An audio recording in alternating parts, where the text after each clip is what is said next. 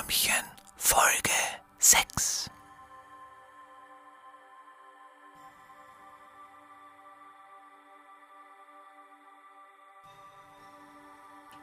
Hallo, hallo, hört mich denn niemand? Es ist so dunkel hier und dreckig und über mich ist gerade etwas drüber gekappelt. Iii, das war ein Regenwurm und jetzt werde ich... werde ich angeschnüffelt und von der Seite so komisch berührt. Und was ist das denn jetzt? Ein Maulwurf! Was ist denn hier los? Ich kenne mich gar nicht mehr aus. Lange bevor ich hierher kam, wo ich gerade bin, da war ich das wichtigste Stück im ganzen Haus einer bedeutenden Familie. Was ich bin, wirst du dich fragen? Das ist schwierig zu erklären, aber ich versuche es einmal.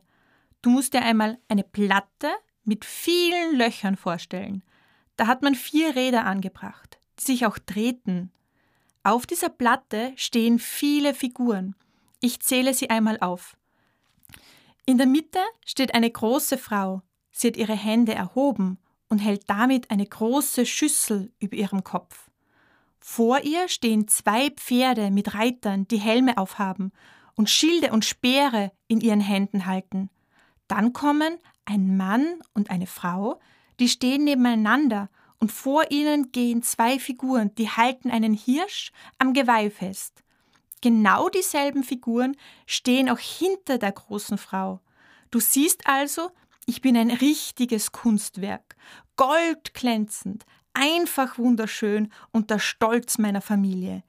Die kümmert sich auch gut um mich. Sie polieren mich, damit das Metall, aus dem ich gemacht wurde, immer schön glänzend bleibt.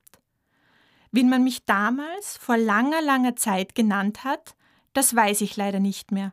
Ich bin schon so furchtbar alt. Da vergisst man schnell solche Sachen. Wovon habe ich gerade gesprochen? Ach ja, es ist dunkel, auch feucht und es riecht so muffig und erdig.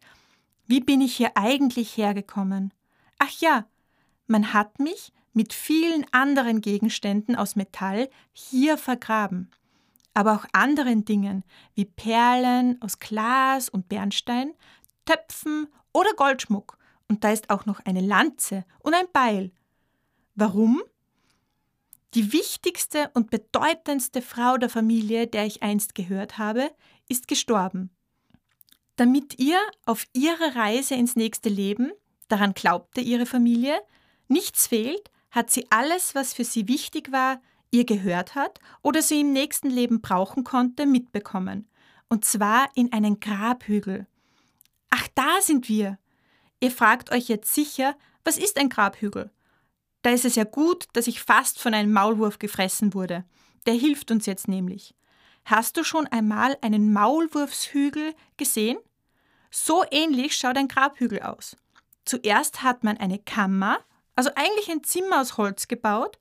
Dort hat man die ganzen tollen und schönen Sachen hineingelegt, so auch mich.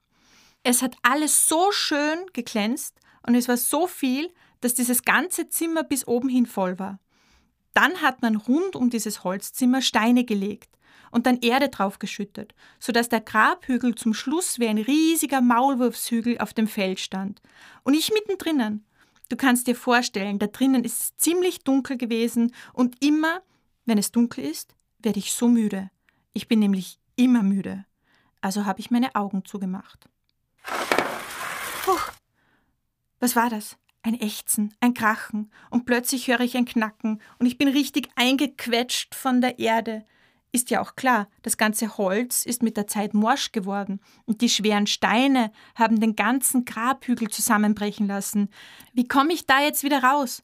Aber eigentlich ist das auch ganz schön. Es ist wie eine ganz enge Umarmung. So kuschelig. Fast ein bisschen zu eng. Und es wird immer enger. Zu eng! Hilfe! Plötzlich ruckelt es und etwas gibt nach und dann knacks, wie wenn ein Ast bricht. Und es fühlt sich so an, als ob mir plötzlich meine ganzen Teile verloren gehen. Aber es ist dunkel und ich sehe nicht, was los ist. Also mache ich meine Augen wieder zu.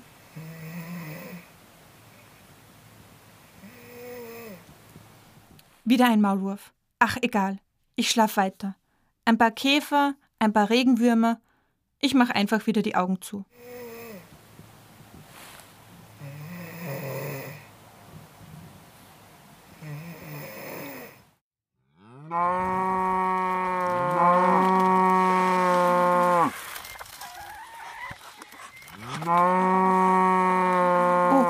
Jetzt kommt auf einmal Leben in die Bude. So viel war ja seit dem Einsturz der morschen Holzbalken hier nicht mehr los. Was passiert denn da jetzt? Jetzt bin ich fast ein bisschen aufgeregt. Die Geräusche werden immer lauter, da kommt sogar jemand. Ich kann ihn über mir hören. Ich verstehe ihn noch nicht wirklich. Die Tiere kenne ich. Das sind Ochsen. In meiner Familie damals hatten wir die auch. Damit wurde das Feld gepflügt, damit man das Getreide aussehen konnte. Machen die das heute auch noch so? Aber ich liege ja in einem großen Hügel. Der kann ja nicht einfach verschwunden sein. Oder doch? Jo, was ist denn das? Das kann doch nicht sein, so ein Klumpert. Deswegen ist der Pflug stecken geblieben. Jetzt wird die Erde um mich lockerer. Ich kann mich wieder ein bisschen rühren. Und plötzlich ist da Licht und Hände und ich werde nach oben gehoben. Jo, was bist denn du? Sowas habe ich ja noch nie gesehen. Und alles hinnig. Schaut aus wie von den Alten, von denen der Pfarrer geredet hat, von denen, die hier früher gelebt haben, lange vor uns. Was? Ich bin zerbrochen in meine Einzelteile? Das war also das Knacken, als die Holzkammer zusammengebrochen ist. Ah, jetzt kommen immer mehr Menschen. Der Mensch, der mich in den Händen hält, heißt Ferdinand. Der hat mich also aus der Erde herausgezogen. Und von welchen Alten spricht er da bitte?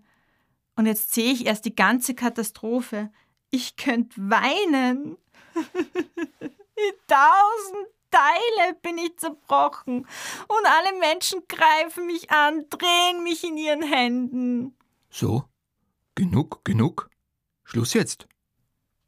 Er hat einen Korb in der Hand und beginnt mich, besser gesagt, meine Einzelteile einzusammeln. Und dann bin ich im Korb. Es scheppert und dann sehe ich nichts mehr. Es ruckelt und wackelt und dann bin ich in einem Haus. Wie schön es hier ist. Es brennt ein Feuer und es ist warm und da sind auch plötzlich Kinder. Fast so wie in meinem alten Zuhause. Ich wandere durch alle Hände. Moment, die Kinder tragen mich weg und spielen mit meinen Pferden und mit der großen Frau. Ich bin doch kein Spielzeug, so toll ich es auch finde und wieder im Mittelpunkt zu stehen. Stellt mich sofort wieder hin. Kinder, passt mir schön drauf auf. Ich weiß zwar noch nicht, was das ist, aber es könnte wertvoll sein. Und wenn es nichts Altes ist, vielleicht nimmt es ja dann der Schmied. Der kann das Metall einschmelzen, wir bekommen wieder etwas Geld. Was? Nein, auf keinen Fall nicht einschmelzen. Ich werde gedreht, an mir wird gezogen, ich falle den Kindern auch oft runter, ich bin ganz furchtbar schmutzig. Wenn ich mich so ansehe oder meine Einzelteile, dann bin ich ganz grün. Wie ist denn das passiert? Früher war ich doch ganz goldglänzend. Vielleicht ist es das Alter. Aber mittlerweile weiß ich auch das. Die Familie Pfeffer bekam Besuch. Ich glaube, es war dieser Schmied, von dem Ferdinand gesprochen hat. Der hat gesagt, dass ich aus Bronze bestehe. Bronze ist eine Mischung aus zwei Metallen, Kupfer und Zinn. Das Zinn ist silbrig, das Kupfer rötlich. Wenn man beide mischt, bekommt man eine schöne goldene Farbe. Aber wieso bin ich jetzt grün? Ah, wenn die Bronze im Boden liegt, bekommt sie eine andere Farbe und wird grün. Das dauert aber lange. Grünspanig, hat der Schmied dazu gesagt. Das heißt auch, dass ich wirklich alt bin. Ferdinand weiß noch immer nicht, was er mit mir machen soll. Aber das finde ich gar nicht so schlimm. Mir gefällt es hier. Ich werde immer vorgezeigt, wenn Besuch kommt. Fast so wie früher. Aber wenn der Besuch weg ist, komme ich wieder in den Korb und werde auf den Dachboden gebracht. Dort ist es muffig und dunkel und es herrscht ständig tote Hose. Ah, da höre ich wieder Schritte. Jetzt darf ich mich gleich wieder präsentieren. Also Bauch rein, Brust raus. Ah, es ist Ferdinands Frau, nicht Ferdinand selbst. Den habe ich wirklich gern. Und da ist noch ein Mann dabei. Den kenne ich aber nicht. Der schaut auch so komisch drein. Schauen's. Da ist es klumpert. Der Ferdinand hat immer noch nicht entschieden, was wir damit machen. Ob wir es einschmelzen, behalten, verkaufen oder was auch immer. Ja, das ist mir zu Ohren gekommen. Also wenn Sie mich fragen, ist das nicht alt. Es ist auch überhaupt nicht wertvoll. Altes Blech und verbogene Teile. Aber der Ferdinand meint, es ist alt. Das hat auch der Herr Pfarrer gesagt. Der kennt sich ja nicht aus. Vertrauen Sie mir. Wertloser Schrott. Ich kaufe Ihnen den ab. Sie bekommen das Geld und den Platz am Dachboden haben Sie dann auch wieder. Was? Ich soll nicht alt, nicht wertvoll sein? Wo ist denn nur Ferdinand? Er muss schnell kommen. Schnell, bevor hier noch was Schlimmes mit mir passiert. Also, ich weiß nicht recht. Ohne meinen Mann kann ich das nicht. Das kann ich nicht entscheiden. Immerhin hat er die Teile ja gefunden. Ach, gnädigste, der wird froh sein, wenn das alte Metall weg ist und er nicht mehr dran denken muss. Und stellen Sie sich sein Gesicht vor, wenn Sie ihm das Geld zeigen. Ja, doch haben Sie auch wieder recht. Hilfe! Hilfe! Ferdinand poltert die Stufen zum Dachboden herauf. Was ist denn da los? Wer sind Sie? Was machen Sie da? Habe ich Sie eingeladen? Äh, nicht, nicht, äh, gnädiger Herr. Keine Aufregung. Ich wollte Ihnen nur den wertlosen Schrott abkaufen. Ich mache Ihnen auch einen guten Preis. Sie können nur gewinnen. Und ich kümmere mich um diese komischen Dinge hier. Nix da. Ich habe schon gehört, dass Sie hier herumschleichen und Fragen stellen. Und ich weiß, dass Sie die Figuren weiterverkaufen und mich über den Tisch ziehen wollen. Das hat mir der Nachbar erzählt. Also raus aus meinem Haus. Ich verkaufe nichts, schon gar nicht an Sie. Puh, das war jetzt aber knapp. Ich bin so froh, dass der Ferdinand noch rechtzeitig gekommen ist. Jetzt kann ich mich wieder beruhigen. Ich hatte jetzt schon große Angst. Was hätte nicht alles passieren können?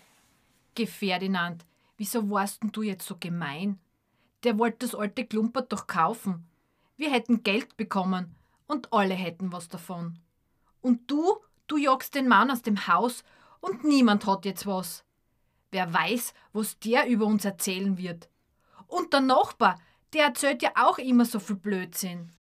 Jetzt reicht es. Ein für alle Mal. Ich bin kein Schrott, ich bin kein Klumpert. Ferdinand, sag doch bitte endlich was. Das ist kein Schrott. Ich habe ja mit dem Herrn Pfarrer gesprochen. Der hat ja schon immer gesagt, das ist von den Alten, sogar von den Kelten. Kelten? Ja, wer sind denn jetzt die? Der Herr Pfarrer hat gesagt, so hießen die Menschen, die hier vor zweitausendfünfhundert Jahren gelebt haben. Was? So alt bin ich? Wow, jetzt bin ich noch stolzer und das macht mich noch besonderer. Und, und wo warst du denn überhaupt? Naja, der Herr Pfarrer hat nach Graz geschrieben, dass wir so was Besonderes gefunden haben. Und der Herr Robitsch, das ist der, dem er geschrieben hat, ist heute gekommen. Der wartet gerade unten auf mich und ich wollte den Korb mit den Figuren holen. Huh, wie aufregend, Besuch aus der großen Stadt. Na dann los, worauf wartest du, Ferdinand? Los geht's! Ah, da ist ja der großartige Fund. Den schauen wir uns jetzt einmal genauer an. Großartig erhalten. Dass er zerbrochen ist, kein Problem. Das lässt sich mit ein paar Nägeln und Draht ganz leicht reparieren. Am besten, wir befestigen alles auf einer Holzplatte. Moment, noch wird da gar nichts gemacht. Ja, natürlich, natürlich, aber Herr Pfeffer, was Sie da gefunden haben, das ist einzigartig. Etwas Vergleichbares gibt es nicht in der Steiermark. Es ist ein Objekt der Kelten und zweitausendfünfhundert Jahre alt. Unfassbar. Wie könnte man dieses Objekt nennen? Es gibt solche Figuren, die Schüsseln halten und Räder haben. Die heißen Kesselwagen. Kesselwagen? Was soll das denn sein? Was für ein furchtbarer Name für mich. Nein, den will ich nicht.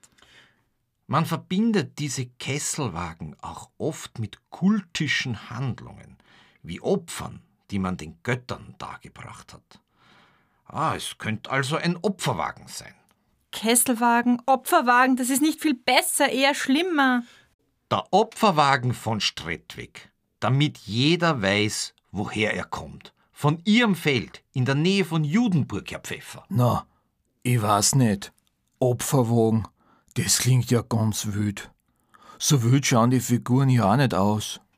Ja, aber Ferdinand, hat der Herr nicht gerade was von kultisch gesagt? Wie wär's mit Kultwagen? Der Kultwagen von Strettweg. Ja, das gefällt mir. Und endlich habe ich wieder einen Namen. Jo, wenn der Kultwagen jetzt so wichtig, so einzigartig ist, dann sollte er vielleicht nicht mehr auf unserem Dachboden stehen. Viel besser, wir geben ihn den Herrn Robitsch mit. Der weiß, was man am besten damit macht und wohin damit. Eine wirklich großartige Idee war das damals von Ferdinand, denn so bin ich hierher gekommen, ins Archäologiemuseum. Wann kommst du mich eigentlich hier besuchen?